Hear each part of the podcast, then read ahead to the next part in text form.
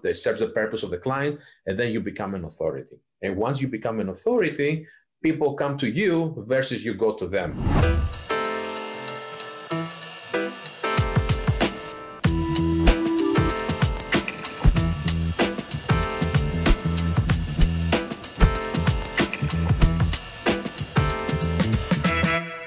My guest today is Konstantinos Kollias, but you may know him as Brand Tree. He's a coach, strategist, mentor, and the founder of Brand Tree Media in New York. He's also the creator of the Forest Method, which helps individuals and businesses to achieve their goals. Thank you for being in my podcast. Welcome. So let the audience know who you are, what you do. Well, well, thank you so much for having me in your podcast. You know, I'm a fan, as you know, and I watch all your videos. Very great content and I'm a big fan of yours, as you know. You know your Thanks. skills, your video skills, your graphic design skills. So I'm really happy to be on this podcast today. Um, my name is uh, Kostas Kollias, and uh, I'm a Greek creative entrepreneur. Uh, recently uh, residing in New York, and I'm helping creatives to redefine their business and start making sales more efficiently to the point they feel they're growing their business. Um, I started as a creative agency owner that were doing marketing for restaurants mostly and hospitality businesses and uh, content creation, video, short videos for social media, social media management and marketing, web development, web design, and we tried to create a full scope solution as an agency to help the restaurants to communicate the message with great, great imagery and video and uh, a very good refined marketing. With that being said, in my journey being an agency creative owner um, in New York, many opportunities are always uh, coming along your way. And one of this um, opportunity was one of my clients back in the day. Um, he reached out to discuss how he can start bringing more people, more foot traffic to his restaurant. So this gentleman was a very famous uh, pizza maker, pizzaiolo. Mm-hmm. So I was working at the time in some capacity with a, a, local publication, a New York publication, and we got together. We came up with the idea to create um, interactive dining experiences that people learn how to cook. So we discussed about the project with the owner. We start uh, discussing about the strategy. We create some amazing content, great videos, you know, the pizza, um, and Hungry Pop was built, was being created the company's name was Hungry Pop, is Hungry Pop. So we started selling tickets on Eventbrite on a public uh, ticket platform. And after three, four events, we realized that the demand was um, over uh, the supply. So we have to increase the capacity of the classes on a weekly basis. So from one event per month left per, per, per week, we started doing, actually, we started with one event per month we ended up doing uh, on the same restaurant eight events per month. So as we were growing this company, which was clearly defined by the quality of the product, which was the actual class, the gentleman that was doing the pizza, he was a very good craftsman, very good craftsman. He know how to teach people, and people were getting engaged. And we were doing really amazing marketing with email list, social media, uh, follow up uh, with the customers. So we grew up, we start growing up. And after like about four months, we have to go to our own space and start doing more projects. We started doing uh, mozzarella classes, how to make your own cheese. We started doing um, pasta classes, how you make your own pasta. And we try to add uh, wine in the mix. And, you know, building a company in New York City, it's always interesting. There's a lot of regulations, a lot of uh, laws. So we have to be, everything has to be lawful so there's a lot of insurance spending, a lot of uh, regulations that we have to comply with our lawyers. So after we finish everything, we have a complete new business. So Hungry Pop started as a, a concept from a restaurant and it grew up on its own place. And then we had people coming to ask us if we can do this concept for their companies, for team buildings.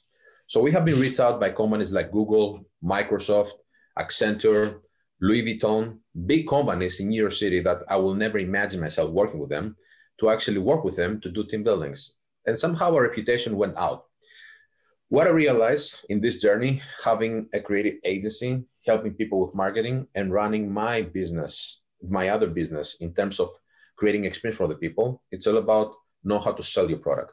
But for me, in order to sell my product, I have to know exactly what I'm selling. I have to know exactly how I do things. I need to know about my process. I need to know about the outcomes. I need to be able to be proactive about any questions that the people will have for me. So my sales strategy was very efficient. I was the frontman and I was running an efficient sales funnel with the customers through email initially and then mm-hmm. through actually personal meeting the person, the people. That was before the pandemic that we could meet with people, right? So we ended up doing from eight events uh, per month, we ended up doing about 20 to 30 events per month. We have to hire a team, okay. we have to hire executive chefs, we have to buy our own car and to make the moves. So the the growth was was amazing. Everything was coming along like a fairy tale, like a dream come true. and then the pandemic happened. The pandemic happened, and uh, you know the hospitality industry collapsed in one day. Mm-hmm. Um, so this is where I started like trying to understand how I can pivot or how I can bring something on the table based on what I know. So my experience in New York City, an intense workspace, as you know, gave me the opportunity to start constructing my thoughts. And with the combination of doing some comprehensive research, I made a methodology about how to make sales in this creative world. I'm a creative myself. I'm a self-taught designer and creative. Um, even though I'm coming from a business background, I was able to understand a lot about the obstacles that creatives, designers, strategists, developers are going through. So I developed a methodology to help people to reclaim their confidence and get sales in their business. Because you know, you you, you can second that. Uh, the creatives are very passionate about what they do, the craft, mm-hmm. graphic design, branding identity systems. They're not very passionate when it comes to sales. Sales is kind of the it's kind of a craft that people don't really fall behind. That they, they, yeah. don't really follow the same way they follow their craft. Mm-hmm. Here's what I'm trying to do. I'm trying to help people to understand that sales should be an essential part of your business. There's no business if you cannot make sales. What you need to do is to understand how you do it, you understand what to sell, reclaim your confidence about it, and start selling it. At the end of the day, you're not selling something with no value, you're selling a lot of value. So you have to believe it, you have to absorb it, and you have to go out there. So that's mm-hmm. what I'm mm-hmm. doing right now. The methodology is called the Forest Method, and it's about helping and empowering creatives and small business owners and entrepreneurs to make sales an essential part of their business and start making sales to grow their mm-hmm. business. Awesome. awesome introduction. um, by the way, I, I love the new setup, the background. uh, yes, I, I, it's like yeah, I want to I wanted to ask you about that. And the background it's like small pieces of your identity, like the cameras, the books. Uh, yeah, uh, right there, I have my cameras. I have my cameras. As you know, I'm a content creator, so I'm a big Sony uh, fan, as we have discussed before. Um, yeah. I'm having a lot of cameras, a lot of lenses. I'm a music lover. I love Pearl Jam. I love also the Falls, which is like um, the Greek singer uh, Yanis. He's from Karpathos. Mm-hmm. Look them up. Falls. It's amazing band. my books, and I have more books underneath, and my owls. I'm a big fan of the owls. So that's me. that's like something that my fiance made. Uh, you know, uh, awesome. that's me. Uh, yeah. That's great. Yeah, because I was watching the background and it's like small pieces of your personality, so it's awesome. That's a good way to put it. That's a good way to put it. Yes. And I know, yeah, you mentioned it right now that you achieved one of your big goals this year. It was to buy a house, a new house, and yes, go there. Yeah, what's interesting in 2020 a lot of people um, they got really panicked and i understand that um, normal life is not as it used to be you know? The human interaction was limited because of the pandemic but there is an abundance of opportunities on the net. Now you can reach out to somebody by clicking a button. So for me that excites me that fascinates me. I just have to put my mindset on the on the on the right track to see what i want to do I have to clearly define my goals, what I'm going mm-hmm. to, uh, what I have to accomplish. So for me, having two businesses that they were running very successfully, growing, and then the pandemic happened, and because I was mostly in the hospital industry, and the hospital industry collapsed, I have to find out something to do. So I'm very active. I invested a good amount of time, effort, and money to study. I went through the business bootcamp from Chris Do, which I definitely recommended. I went also through the bootcamp from Greg Hickman. For those who don't know, Greg Hickman is the owner of Alt Agency, and he has a bootcamp to help you productize your service as an agency owner. So that was very helpful for me because I created a productized mindset for the things I was doing on a manual basis, like uh, as a service as a service provider. And then BJ Fogg, which is a, uh, is a psychologist and is a is a it's a uh, professor in Stanford University and one of my mentors. He talked about the behavioral science behind purchasing and buying. Um, you know, his workshop, the um, behavior lab, helped me understand more about the consumers and how they think when they buy. So for me, I took all my experience all these years selling, creating, took my comprehensive research and the studies I did all this time in the pandemic, and I actually conducted my own research with creatives like you. You were actually mm-hmm. one of my happy, happy uh, early adopters and beta students to talk about the Forest method. And I got all this, uh, all those variables together, and I created my methodology, which I feel very proud because I see right now, as we work on the method, people are indeed doing amazing with their lives yeah. and their businesses. So that's awesome. Uh, yeah, I'm going. I'm going. I want to ask you about the forest method, but first, um, the question that I ask every guest is, "What's your distance from your destination right now?" So, meaning, what is your goal, maybe for this year or in generally, and how far do you think you are to from getting there? That's a great question, and um, the way I define goals, I see them as projects. Somehow, psychologically, uh, people are getting affected when we're talking about goals. It's something that uh, they start getting a little bit um, stressed, anxious. What's your goal? And I want to make this amount of money. I want to buy this car. I want to buy this house. Um, so I'm trying to break it down. I like the idea of compartmentalized ideas in smaller bits, easy for me to accomplish one step at a time. And um, in the method, actually, the forest method, I'm teaching people how to make clearly defined goals so that we can actually accomplish them. And uh, Zig Ziglar, he's a he's a famous motivator and a sales um, uh, specialist. He said that the goal has to be first of all attainable. It has to be within a reach because we can have goals in life, but if it's far away, you know, somehow life happens in between, and the distance between the goal is fading away. So the goal has to be attainable within your reach. It has to be challenging it has to challenge you somehow. Because if mm-hmm. it's too easy then you know it's not really a goal. It's something you can do now you know? So it has to has some sort of challenge. It has to challenge you because when you're challenged you focus you put the effort and you put perseverance. Then it has to motivate you. It has to inspire you. The goal has to inspire you. You don't just set goals to say i just want to do this. We don't do things anymore in the passive mode now it's the time for us to change the way we see things. So a goal has to be inspiring, has to say, I need to do this because I know it's very good for me and it's inspiring. And the goal has to be desirable. The goal is something you really want to accomplish. Otherwise, you know, what's uh, the big fuss about it? So a goal has to be attainable, a goal has to be challenging, a goal has to be desirable and inspiring. So based on this mindset, uh, my goal last year for me was to actually launch the forest method. Okay. Mm-hmm. And um, the way I did it, I broke it down in tasks.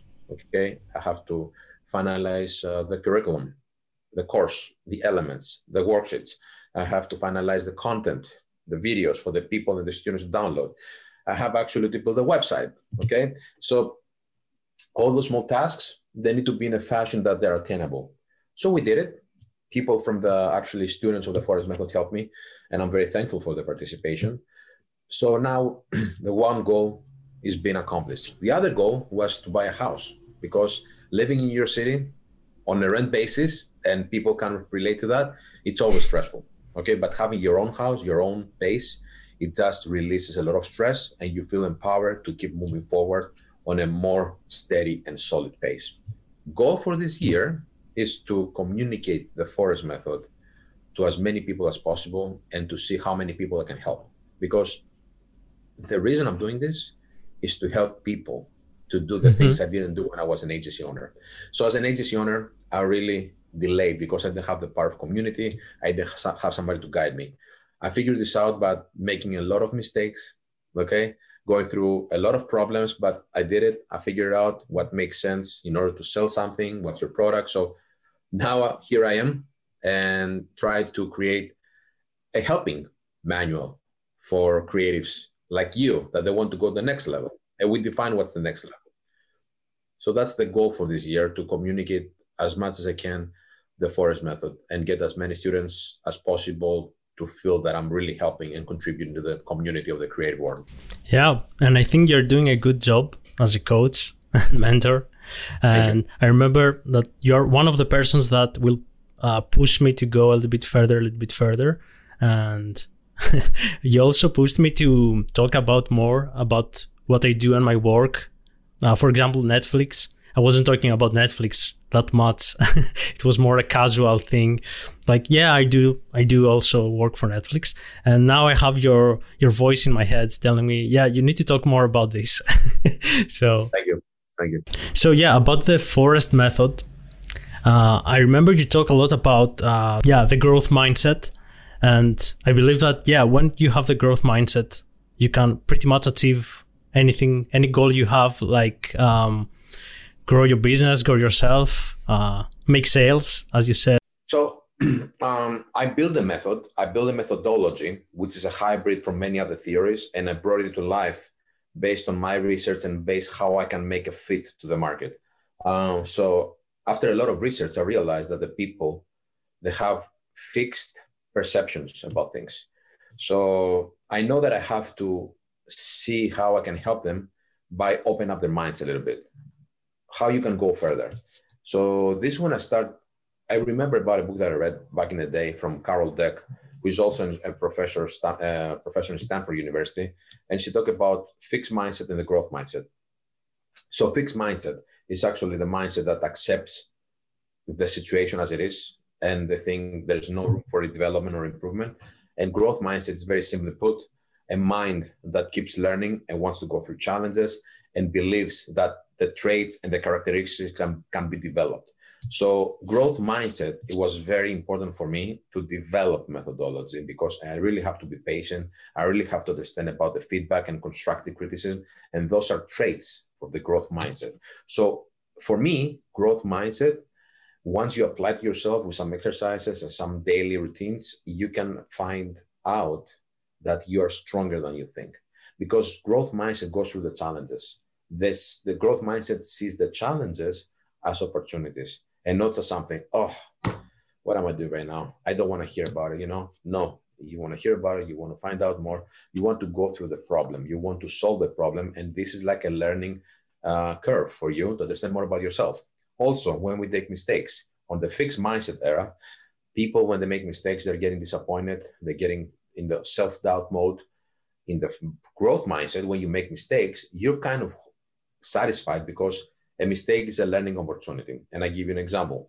When you try to make a sale, okay, to a client and the sale is not going through, okay, for some reasons, the most immediate reaction is to be disappointed, you know, be sad, disappointed, and then start making some inner, you know, analysis and say, what did I do wrong? Uh, am I good enough? Is my prices right?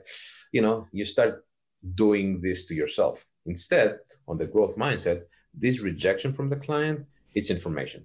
So what i started doing back in the day is when a client didn't hire me i was going straight up and ask them politely say out of courtesy to our discussion i would love to find out why you didn't hire me and there's no strings attached. This information for me so i can become better. And the people were very happy to actually give me this feedback. So most of the times they told me like uh, sometimes it wasn't what they needed because they needed something else as a product and my offering was something else, or my pricing wasn't on, on the budget, you know, or my approach was a little bit out of their context. So I took all this information. So I constructed my sales script based on the information I have from rejections. So in the forest method, we are lowering our expectations. You don't come to a forest and say, hey, you're going to become rich. No, you have to learn how to sell. I have to be very transparent and honest what I'm offering to people. There's a lot of methods that go through the method, through the course, and increase your sales for 20%. I don't know exactly how you can do this, you know? I think we have to go through ourselves, understand what we do, and go out there and start selling to understand why people, if they're not hiring us, why they don't hiring us. And this information is crucial. And that's a growth mindset trait. Look for information based on your mistakes or rejection. It's an essential part of the forest method. So people, when we do the workshops, they go out there. And somehow psychologically, they go out there to get rejected. And that's very interesting, right? Because think about it. I say, hey, Chris, go to five leads and talk about your product, okay? And see if you can sell it. You say, okay, your expectations are very low. You know, you may be liking you're gonna sell it, you know, but once you build your business, you try to understand more about how you sell. So you're looking forward to get rejected because you want this information, okay? But I'm not telling them go out and reject themselves. I'm telling them go out and sell based on the things you know already. You have a good product, you have a good craft, go out and sell it. But if you get rejected, don't get disappointed because this is good. It's good that we're going to get this information. If you get the sale, of course, it's something we need to create more repetition around. How did you approach it? So we're building patterns. We're building patterns the way we communicate with people, the way we approach people, the way we sell ourselves. So the growth mindset, since you brought it up, I think it's essential. And I recommend a book from Carol Dweck called Mindset. It's an essential read. Awesome. Um, I like the start with lowering your expectation. It's like clearing your mind, like yeah. um, like kung fu or something yeah. like that. When yeah, you clean you clean your mind to learn the new the new information. Exactly. And you also need to make uh, peace with your mistakes. I also like that. Yes. Uh, yes. What was your biggest mistake that you learned from? I was very, I was overconfident about things. Mm, okay. And, um, you know, selling a lot, selling a lot and having two businesses and making sales and growing the businesses because of the way I was selling on a very organic and ethical level, that built my confidence off the roof. So sometimes I became a little bit too cocky. I was going to a client and people didn't like my attitude for some reason, you know? And there was a client that I thought I had it. It was an easy sell for me, but somehow they rejected me. And I felt, oh my God. So I went to the client and he told me, I didn't like your approach. You were too cocky. I say, oh, that's very, very useful. I'm sorry if I brought you to any inconvenient position, but thank you. That's golden. So I started to calibrate myself again. Because when, because when you make sales you're becoming more passionate you become you know you become more active. So somehow that comes off a little bit wrong to the people you know? Mm-hmm. yeah yeah. i understand. So i calibrate myself. I calibrate myself. I took all the mm-hmm. information from the successful sales and i take this rejection information and i calibrate it. So i became back to actually be a good listener be very empathetic you know listen all the concerns and then I was pitching my product the same way I did it, you know, respectfully, on a good pace, you know. So there was a great communication outcome. So it's one of it's not a big mistake, but uh, it's one of my big mistakes. The other big mistake is like I was hiring people that I felt we click as friends, and I did this mistake two times actually. I hired people that we were friends, and I thought that a friendship can be also translated into official, efficient, proficient relationship. And that wasn't the case. I don't want to go to specifics, but it didn't work out for me. And I did it once, and then I did it twice. So if you do the same mistake two times, you know, they say it's not a mistake, it's a choice. Uh, so somehow I chose to go through the route because I love my friends, I love my community. I, I give uh, opportunities to everybody. But in that specific um, territory, I made a mistake two times but now I know that I have to build a relationship of trust and I have to understand more about what's the value I can get from somebody I'm going to hire and what's the value they're going to get from me. So now when I hire, I really hire in a more sophisticated and elevated way in order for me to bring value to both ends and most important to our clients. Awesome. Great. Um, you mentioned sales, and I think it's very important for everyone, even if someone don't understand it right now. Maybe he's a freelancer or he doesn't understand that he needs to um, work as a business. Uh, but in the end, it's uh, very important uh, in order to continue further as a business. So that's the, the end result, I think. How do you get there? What's the steps to, to get to the that's sales? I'm going to give you one small example uh, about the main persuasive pattern you have to use make sales. And what we call about persuasive pattern, it comes from the word of persuasion. In the forest method, we actually go back to ancient Greece with Aristoteles, who's the first actually mentor about persuasion. And in politics, he said, if you want to persuade people, you have to have ethos. So you have to state your credibility. People can trust you. And you do that with logos, which in English, it means logic, rationality. You have to support your ethos and your credibility and your value by actually stating facts and data. Okay. And then you have to add an amount of passion, which is called pathos. The way you talk, the way you engage the people, the way you invoke emotions. So, based on that methodology, I'm building persuasive patterns. You talk to somebody, what's the number one pattern that people react to? And a pattern means a specific sequence, how the brain works. Okay. The biggest persuasive pattern that works for people before they make a purchase is the social proof. And social proof means that, simply put, a testimonial. Okay. A testimonial is very powerful. It's very powerful if you have testimonial about your work. So I have people that are starting the business, but I don't have any testimonials. It's very simple. Do work for free to build your portfolio. Do the best of the work you can do to build a portfolio and ask for testimonial. And this is how the journey start, starts. And you keep going. And then you start charging incrementally until you find your peak point of your value. Right. For the people who try to do something else to pivot or to enhance their business right now, social proof, it's very necessary. And believe it or not, I mean, in, in America, we have this platform called Yelp. And Yelp is um, uh, a reputation platform that people go and see about restaurants or about other businesses how good it is. Okay. So most of the people who put reviews, and we just go and say, let's see the reviews of this restaurant, see if it's good, right? We go through the reviews and we read five star, three star, four star. I say, okay, that's a five star. But think about this. Have you ever thought about who wrote this review? Is it a credible person? Is it somebody who killed his pet? Is somebody who, who robbed the bank? Is somebody unethical? No, we just see the stars and we go. You say, okay, that's a good restaurant. It has five stars, or it's not a good restaurant. It has two stars. You know. So I was working the restaurant industry, and I know that people's conceptions about service or food varies. You know. So can I rely on somebody who I don't know to go to buy the product that he bought before? Not really, but it happens. Social proof is psychologically proven to drive people's engagement towards a product. So if you use the social proof wisely, with the right questions when the people give you testimonial, which is very question, it's very important as well. You don't make, let's say, a website and go to the client and say, please give me a testimonial. You go and ask them, say, can I give you some questions that you can answer so I can build a testimonial? What was the experience? What's the outcome? What's the, the need, where the needs met? Were you happy with the pricing? Were you happy with the product, with the service? So you construct a testimonial, a social proof for your brand and your service that starts building your reputation. In the Forest method, we have a five step process that we follow in order to become influencers. Okay. The first step is to extract your skills.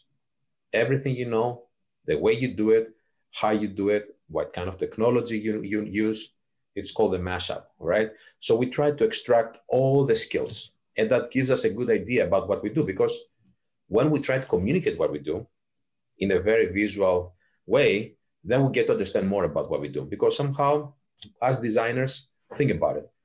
Think about how many different softwares we, we use Adobe Illustrator, Photoshop, Adobe Premiere, Adobe Acrobat, Adobe Spark, uh, DaVinci for coloring, you know? We're using so many software, but we never communicate it. People take for granted that, yeah, you're a graphic designer, you do these things on the keyboard, good.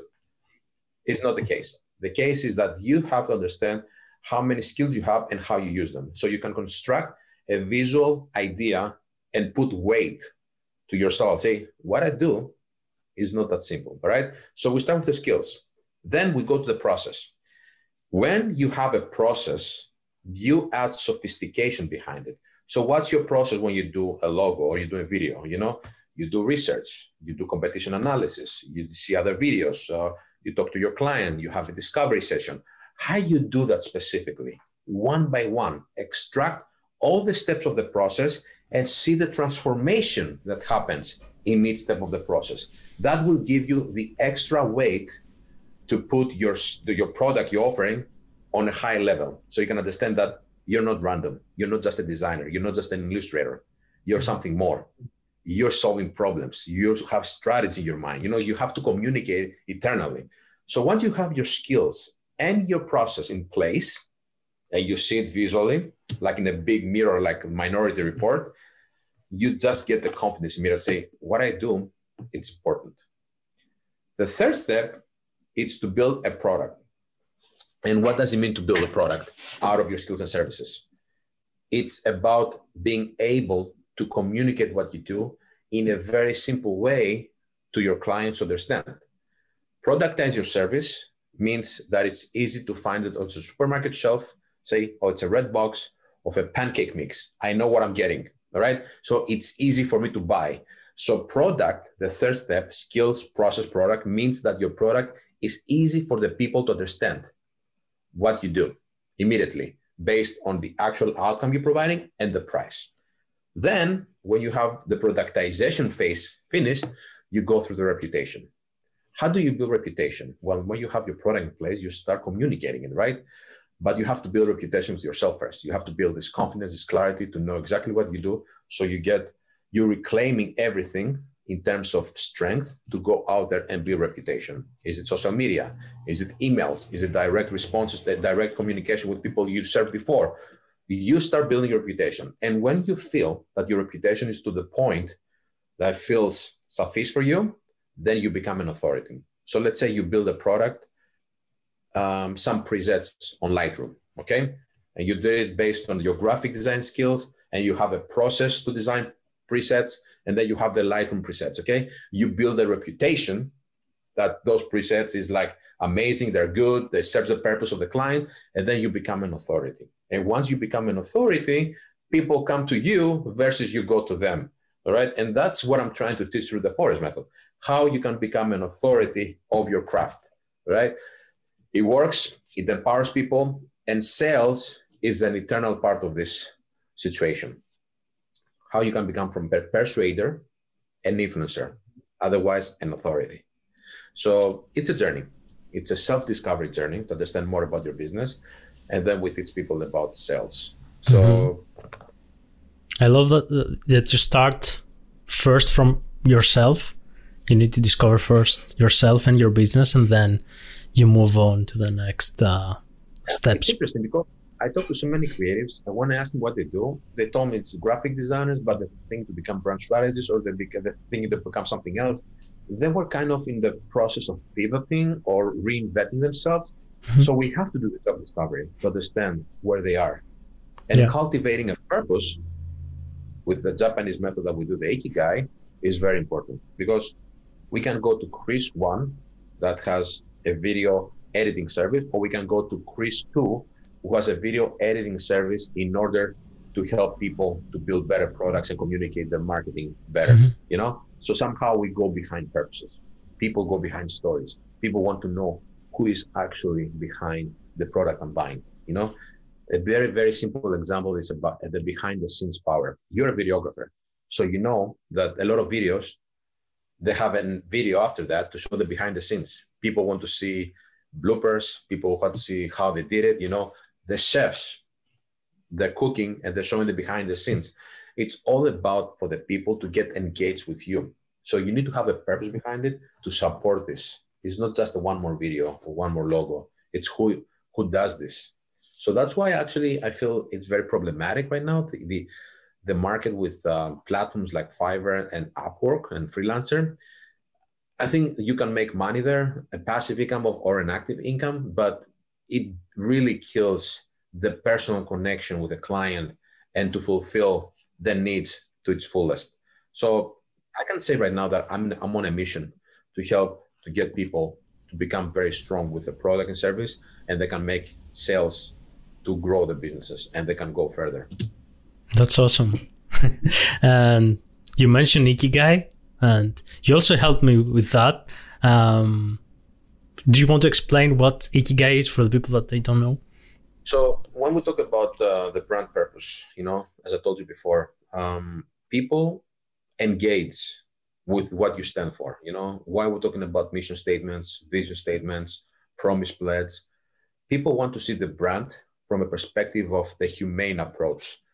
Who is behind the brand and what they're trying to serve? What's the biggest purpose from them? You know, so there are many ways to find the brand purpose. There are many beautiful workshops, um, many mentors out there, you know. But it was uh, when I saw from Chris Do his Ikigai video that I realized that's a great exercise. So I have to dig a little bit deeper. I found this Venn diagram. I learned from the videos on YouTube how to do it. I read a few books, three books actually about Ikigai, how to do it. And then I registered to a program on Ikigai uh, Tribe in Australia that actually goes a little bit deeper. So Ikigai means the purpose of being. It's something that the Japanese people having as a philosophy. What's your ikigai in life? You know what you stand for, and uh, it's actually more like a source of energy, more like the source that keeps you moving on a daily basis. Why you wake up every day, right? What's what's the reasoning behind it? You just keep living, you just keep breathing, or you have to fulfill a mission, you have to fulfill a dream. What's the purpose? So ikigai, it's a beautiful actually framework that extracts a lot of things from your inside and connects you, aligns you with your brand. And you make your brand purposeful.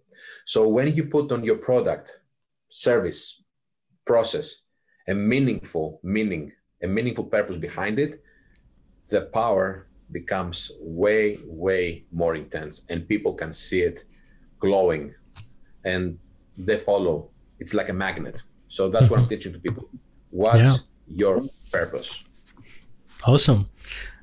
And one thing that I love about you is that um, you, maybe you don't know something like the Ikigai, for example, and then when you discover it, you start learning and learning more about it, and then you immediately start doing the exercise. You, you don't wait; you, you go for it. And and that's the growth mindset. And I, I know you're like that too. I know you're like that because you're very big in research and reading books. And uh, I can say from all my students, you're one of the most um, uh, friendly to the idea of research. And I know you're so busy with so many projects, but when you have to read a book that really intrigues you and you find it interesting for you, you go for it. And that's important thing on the growth mindset. Once we discover something will help us, but maybe time is of essence, we go through the challenge. We make time to actually learn it. So through the pandemic, I have researched a lot. I have never researched so much in my life, but I had a lot of time to reinvent and reconfigure the way I sell myself out in the market as a coach. Because I was never a coach, I was a consultant. So I really have to make sure that I give value to people. It's just like I'm one more coach. There's so many coaches out there and I respect them, you know, but I don't want to be somebody that has the perception from the people say, oh, one more guru or one more coach, you know. I really want to sit down and give them value. And thankfully, and through my experience as a as a person who in sales and in creative world, I have succeeded. I, I feel very accomplished right now. But growth mindset, uh, Chris, is very important to go through the challenges. How time is, how we manage time, how we manage clients. Growth mindset is very important. So I feel very lucky that I have applied a growth mindset to my my system. Yeah, and I think that you are helping people, and mm-hmm. even in in this podcast in the last 30 minutes i, I think you ga- gave a lot of uh, a lot of value so thank you man oh thank you thank you I'm really interested to to know what are your influence. Like, who are the three people that are uh, you, that was the most influential to you? There are many, but if I can put them in uh, on um, the top three, I would say the Greek philosopher Aristoteles, who has the knowledge. He was a student of Plato, and Plato was a student of Socrates. He has all the wisdom of, for me, the biggest three philosophers in the world. Uh, it fascinates me that uh, they talk about life, and without the provision of tools or technology, they were just like the dirt, the sky, and the trees, and they were making wisdom that is time proof through the time, you know, and we're still learning about their philosophy. So Aristoteles, I read the rhetorics, I read the dialectics, I read I read about the ethics, has really influenced me to be the person I am. And that helps me also to make humane connections with my clients and my peers and my students. You really need to find a source of philosophy to understand more about yourself. So for me, it was essential to read about Greek philosophy. Um, the other person that I really admire, actually, they're, they're two together because those people go together. They used to have a podcast. It's Kevin Rose and Tim Ferriss. Tim Ferriss, he's the famous author from uh, the Four Hour Week uh, Work and the Tools of Titans, you know. Um, and Kevin Rose, he had um, before Reddit the platform called dig.com, Digg.com. So it was the first, I will say, version of Reddit. Reddit is big right now. And then he sold it and he became uh, an advisor in Google Ventures. But as a technologist and as um, somebody who can relate to me back in the startup life that I went through, he did all the things right for himself to grow. And he has a beautiful podcast once a month, the Kevin Rose uh, experience. And Tim Ferriss, they were friends, they were doing podcasts together. So there's a lot of knowledge here because they both love Stoicism, they both love Japanese culture. So there's a hybrid of great, great information that they share with people. Um, and the third person that I'm, I'm a big fan and I definitely recommend for the people, especially the young people, to go on YouTube and just go through the old cassettes he has because he was publishing cassettes back there back then, but it's on digital version right now on YouTube, is Zig Ziglar. Zig Ziglar has an abundant capacity of information and motivation. Everything he says, it makes so much sense.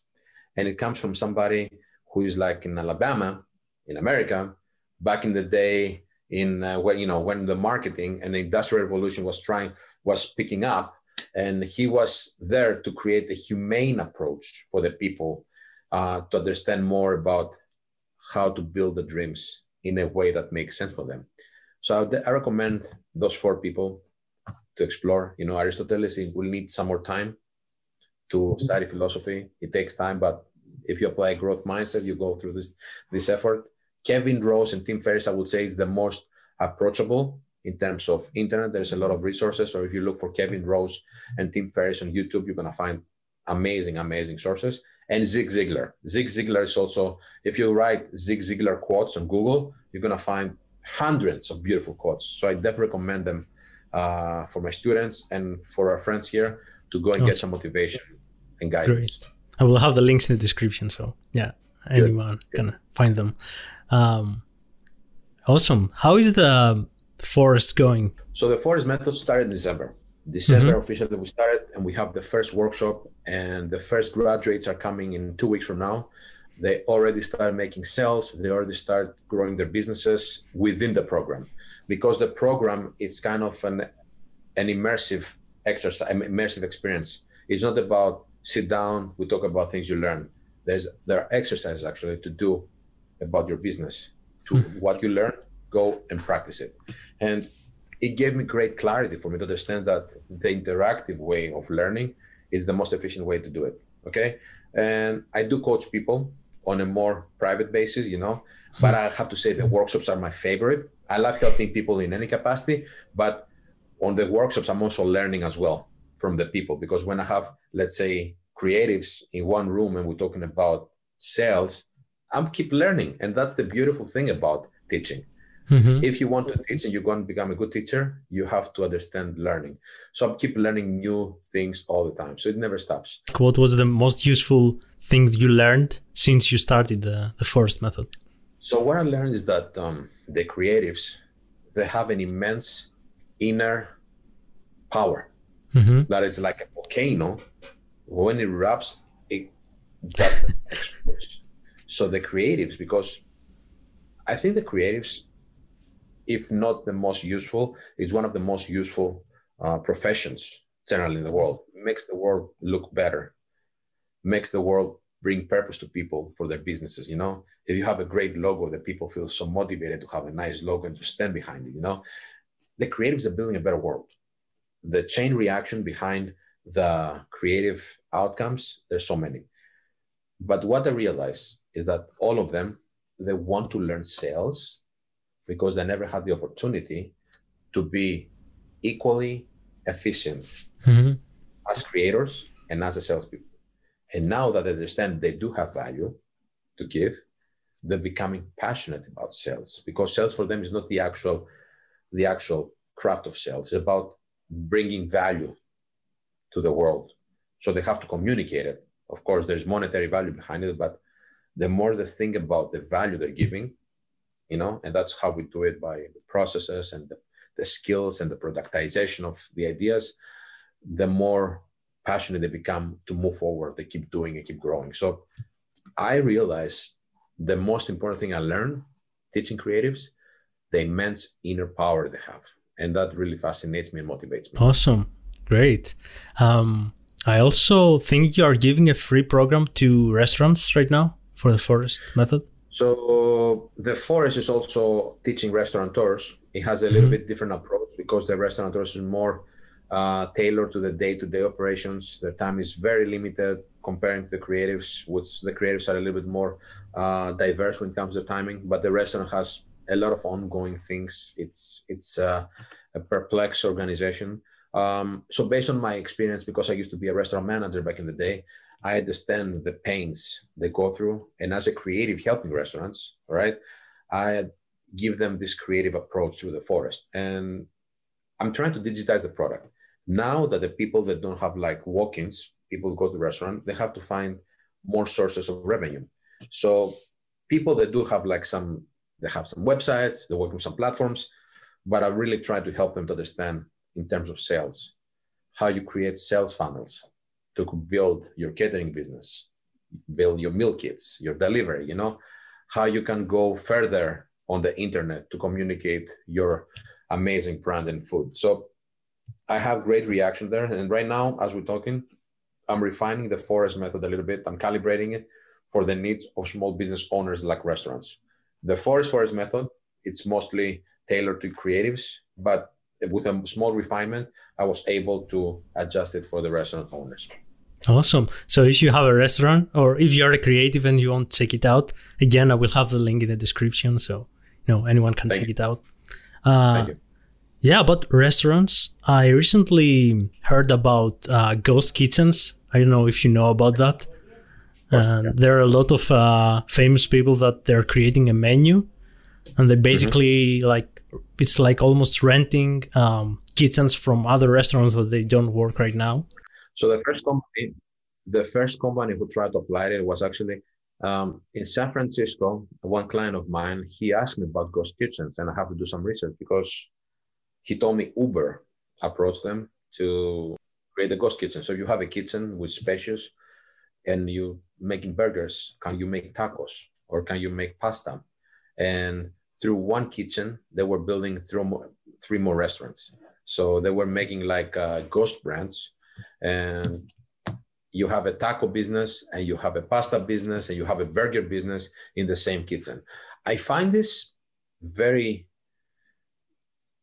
interesting because mm-hmm. the way they were trying to do it as Uber, they tried to increase their landscape, but I don't think they think they thought it through in order the value for the clients because the clients then have to to adjust their food costs, they have to add more uh, practices, so they really have to give them a structure how to do it. Instead, the one they're saying, "Can you do tacos?" says yes. Can you do pasta? Yes. So we create two more brands in your kitchen. Say that sounds amazing, but then you see that there's a lot of operational uh, struggles. So I would say this opportunity, if you can do a lot, a lot of food and you can create many brands, you really have to know your numbers. You really have to have a handbook of direction, you know, and you really have to have like pushing from the Uber to push to get more money.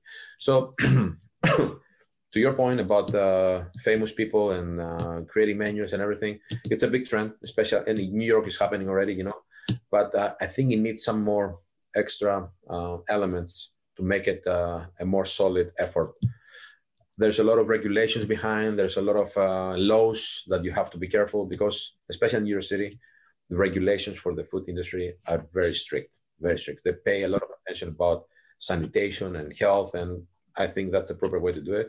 So i hope it's not just a trend. There is something there that i think people can build out of it. Mm-hmm. okay interesting. Yeah.